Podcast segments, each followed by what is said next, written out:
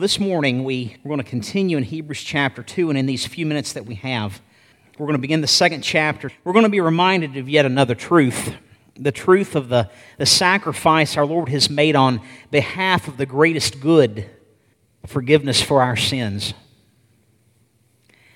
When chapter one came to a close, we saw that the writer of Hebrews, he underscored, he or she, the writer underscores the reality of Jesus' superiority to the angels. He spent the entire first chapter nearly talking of Jesus' more excellent name. Uh, Jesus being at a whole different place than the angels. There, there's times that there's confusion. Who's Jesus? Who are the, who are the angels?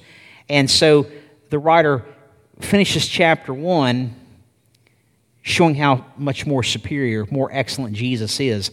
And here, the writer of the Hebrews speaks of the message given to the angels. We're told to pay attention. Chapter two opens this way. We must pay much closer attention to what we have heard so that we do not drift away from it. For if the words spoken through angels, these divine commands, if this, if the words spoken proved unalterable, unchanging, and every violation and act of disobedience received a just punishment, how will we escape if we neglect so great a salvation? Beautifully written, but What, what does that mean? Okay. Yeah. Yeah, what does it mean? Well, verse one actually opens with the phrase, for this reason. For what reason? Well, we, we saw last time that Jesus is, is above all. He, he's above the angels. He's, he's sovereign. He's, he's eternal. That Jesus is the Son of God. God the Father and, and God the Son, we've seen that they are one, and, and Jesus is above all. And, and, and this is why we should listen to what he says. We're told to pay close attention. We've, we've been warned. We're all sinners, and we all, we all need salvation. How will we escape if we neglect this great salvation we've been offered? It's a, it's a fair question. Well, what are we escaping? Well, what, what Jesus tells us in Matthew chapter twenty-four. Matthew twenty-four, in verse twenty-seven, Jesus is talking about the dawn of judgment. And he says, "For just as the lightning comes from the east and flashes as far as the west, so will the coming of the Son of Man be. The sun will be darkened, and the moon will not give its light, and the stars will fall from the sky, and the powers of the heavens will be shaken. And then the sign of the Son of Man will appear in the sky, and then all the tribes of the earth will mourn. And they will see the Son of Man coming on the clouds of the sky with power and great glory." Amen. The, the Son of Man is coming with, in his glory, and all of his angels with him. And the angels will be, will be dispatched to gather the church from all over. And the church... We, we are the ones who have not neglected the great salvation found in Jesus, in Christ alone. And so we're told today in this letter to, we must pay attention to what we've heard. The writer of Hebrews tells us that the word spoken through these angels is, is unalterable. It's unchanging. Well, the, the words are, are not the words of the angels. They're, it's not their words. They are simply messengers. Remember, they, they serve God the Father and God the Son. The angels are simply the messengers. And according to the word of the Lord, every violation and act of disobedience has received a just punishment. And the word sin, we hear that all the time. We read it. We've heard it. It's a term not unfamiliar. The, the, the, the word sin means to miss the mark, to miss the target. Uh, missing the mark of God's standard. Sin entered into creation as a result of, of man's disobedience in the Garden of Eden. Man is not holy. We've been created a little lower than the angels. We've been crowned with glory and honor, but yet we're not holy. God is holy. and the and, and God has to address sin. And the relationship between the Lord and his people involves the reality of the confession of sin. In, in the Bible times before Jesus, to deal with sin, there had to be a sacrifice, an animal sacrifice, largely, a sacrifice of a pure, spotless lamb. This was necessary to, to cover one's sin debt. And so you, we fast forward to the, to the day when Jesus, the Son of God, born to Mary, God made flesh, Jesus would come and dwell with his people, and, and Jesus did a great many things. He, during the time of his earthly ministry, what all has Jesus done? Blind eyes are opened. Bodies are healed. The crippled are, are now able to walk. Miraculous things, wonderful things. The dead even raised. Great, amazing things that Jesus has done. The greatest thing, the most amazing revelation of God through Jesus, is Jesus going to the cross to pay the sin debt of all mankind. Jesus actually functions in the same manner as the sacrificial lamb of old. Jesus functions as the pure, spotless Lamb of God sacrificed on the cross to pay our sin debt. Jesus came to deal with sin. He came to deal with sin. And, and having our sin forgiven has been and is and will always be our greatest need. And this is the message. This is the word told to all people. What a message. Look at the end of verse three. After it was at first spoken through the Lord, it was confirmed to us by those who heard. God also testifying with them, both by signs and wonders and by various miracles and by gifts of the Holy Spirit according to his own will. The Lord's own will. Uh, the word first spoken by the Lord, through the Lord, his word has been confirmed by those who have heard. Words heard and yet then spoken again by prophets like Isaiah and Jeremiah and Elijah and, and go to the New Testament, John the Baptist. And then these words, they, they've been heard and testified through the lives of disciples like Peter and James and John and the others. God has testified through them. And then we have signs and wonders. Think of all, think of all that the Israelites witnessed around their time in Egypt, uh, before and during and, and after they left Egypt. Think about the plagues. The angel of death and the first Passover. The journey, the walking journey through the parted, the now parted Red Sea. Think about how the Israelites were fed in the wilderness, the, the manna. Think about the angel of the Lord who, who led the Israelites as a cloudy pillar by day, a flaming pillar by night. But it's not only these signs and wonders. All of these signs and wonders, they point to God's revelation to man and his desire to have relationship with man. God's revelation to man and God's desire to have relationship with man. And all of these signs and wonders have become accelerated now with Jesus, God's greatest and final revelation. And these miracles, all, all of Jesus' healings and the resurrections, the, the little girl raised from the dead, as well as Jesus' friend Lazarus, all of these culminate, they all build to, the cadence builds to, to Jesus' crucifixion and his death and his resurrection and his ascension to the Father. And one of the reasons Jesus is with the Father now is so that his Holy Spirit can indwell his church. He, in the, in the Gospel of John, we see that, that Jesus tells his disciples during the Last Supper that he had to depart so that the Holy Spirit could arrive. And we see the Holy Spirit then descend upon the church there in Acts chapter two, bringing various gifts for gospel witness. And confirmation has been given according to God's own will. This has been his plan, as seen by the presence of the church.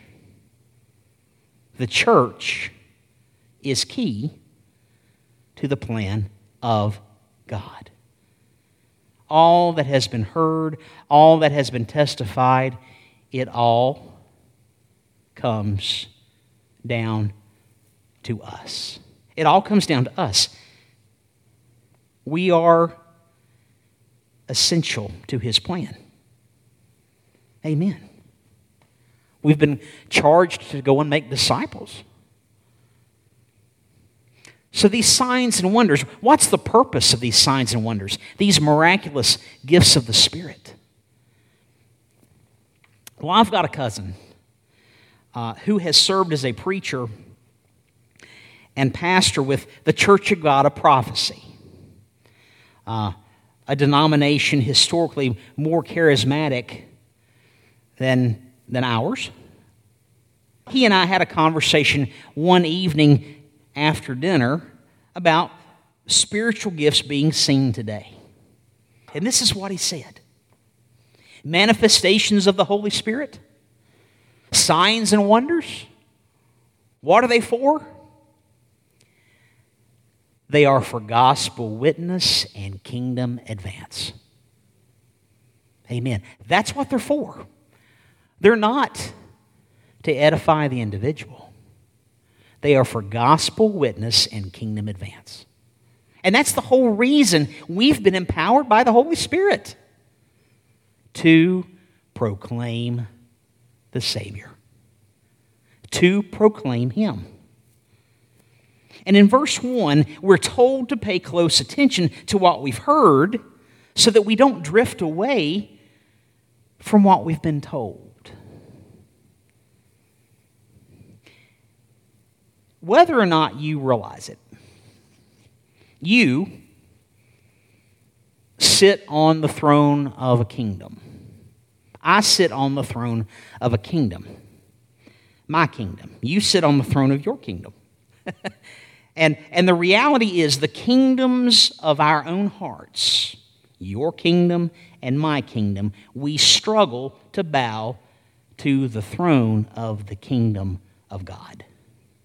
We are always at war. Our hearts, we're told in, in Jeremiah seventeen, that the heart above all things is a liar. We follow our own druthers and our own passions and our own desires, and they, a majority of the time, are at war with the things of God. The kingdoms of our own hearts struggle to bow at the throne of the kingdom of God. Verse five, for he, the Lord, did not subject to angels the world to come about which we are speaking, but someone has testified, and it's actually David's in Psalm eight. David says this, what is man, O Lord, that you think of him? What is the Son of Man that you are concerned about him? You have made him for a little while lower than the angels. You've crowned him with glory and honor. You've put everything in subjection under his feet. Mankind has dominion over creation. This, this has been God's plan. Back in Genesis chapter one, the Lord commissioned Adam and Eve to take charge. So take a second and think about all that is a result in our world due to mankind's influence. There's a lot of good. There's a lot of good. And yet there's some not so good. And truth be told, maybe we kind of maybe go there first. Oh my goodness, look at what all horrors man hath wreaked upon mankind and, and creation. Sure. But you know, we've we've done some good too. The last part of verse eight. For in subjecting all things to him, in subjecting all things to mankind, the Lord left nothing that is not subject to man. But we do not yet see all things subjected to man. What, what in the world is the writer saying? Okay. Well, as much as man has been commissioned and released to become masters of creation, to, to become masters of this arena, there are some things that man cannot control. There are some things we cannot control. We know this as Baptists. We, we can't control the will of other men and women. I can't control your will. You can't control mine.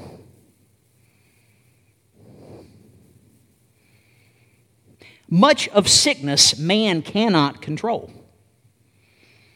Some things we can, but some things our world just spent a couple of years trying to get, to get a handle on something. Much of sickness we can't control. Man ultimately cannot control death. We cannot control death ultimately. And man cannot grant himself freedom from sin and from guilt. Man can try to inoculate himself from feeling it, but man cannot, cannot provide his own freedom. Th- these few items are not subject to man's rule and reign. And that's why the writer of the letter says that, that all things are not yet subject to man. There's some things we do not see. But look at verse nine.